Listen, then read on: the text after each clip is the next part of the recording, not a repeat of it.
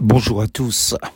Fait qu'abriller, le feu brûle en français. Tel est le titre de notre méditation.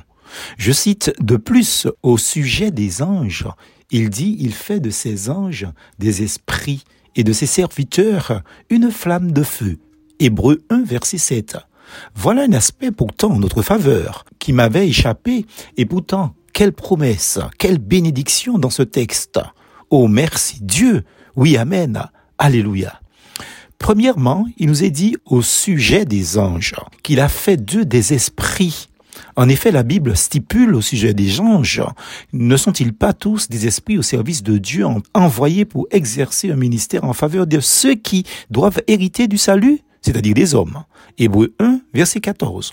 Nous bénissons Dieu pour le ministère que les anges ont auprès des hommes, les protections diverses et les messagers qu'ils sont pour nous, et j'en passe. Juste une parenthèse avant de voir la deuxième partie. Hier soir, dans la réunion de prière hebdomadaire à l'église d'Ajoupa-Bouillon, la méditation avait pour texte biblique de référence le livre des Actes des Apôtres, chapitre 16, verset 14. Je cite, Il y avait parmi elles une marchande d'étoffes de pourpre nommée Lydie, originaire de la ville de Thyatire, une non-juive qui adorait Dieu. Elle écoutait et le Seigneur ouvrit son cœur de sorte qu'elle fut attentive à ce que disait Paul. La fin du verset titre de la méditation, fut une source de consolation pour nous, car il est dit, Lydie écoutait le Seigneur, et le Seigneur ouvrit son cœur, de sorte qu'elle fut attentive à ce que disait Paul. Notre problème, en réalité, souvent, est de ne pas écouter. Alors souvent, les vérités bibliques et spirituelles nous passent sur la tête, car écouter est la condition pour que Dieu nous ouvre le cœur. Quand on manifeste le désir d'écouter Dieu, c'est-à-dire la lecture, la prédication, eh bien le Seigneur ouvre les cœurs, comme pour Lydie, car Dieu seul a ce pouvoir d'ouvrir les cœurs en tant que créateur des cœurs. En finalité, notre prière face à la parole prêchée et à sa lecture doit être la suivante, Seigneur, ouvre mon cœur. Cela dit, revenons à notre deuxième partie si haut concernant ses serviteurs. Deuxièmement, de ses serviteurs, une flamme de feu.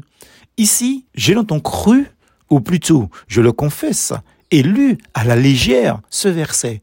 Le mot grec employé ici pour serviteur est leitogos, le même mot pour ministre public au service de l'État, ou pour pouvoir, quelqu'un nous donne pouvoir d'agir au nom d'une autorité terrestre, et aussi bien sûr serviteur, mais avec trois aspects différents. Le premier, la fonction militaire, ou dans le temple, c'est une fonction spéciale. Le deuxième, de celui qui est consacré aux choses saintes, un sacrificateur par exemple. Et troisièmement, des serviteurs d'un roi, des sujets.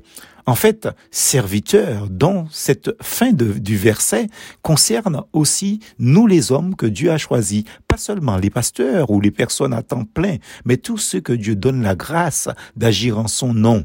Dieu n'a-t-il pas fait de nous une race élue, un sacerdoce royal, une sainte nation, un peuple acquis, afin que nous annoncions les vertus de celui qui nous a appelés des ténèbres à son admirable lumière? Un Pierre 2, verset 9. Quand on y pense, en tant que serviteurs de flammes de feu, ce sont nos ennemis, quels qu'ils soient, qui devraient trembler devant nous, pas nous, parce qu'à brûler, le feu brûle. Plus force en Jésus.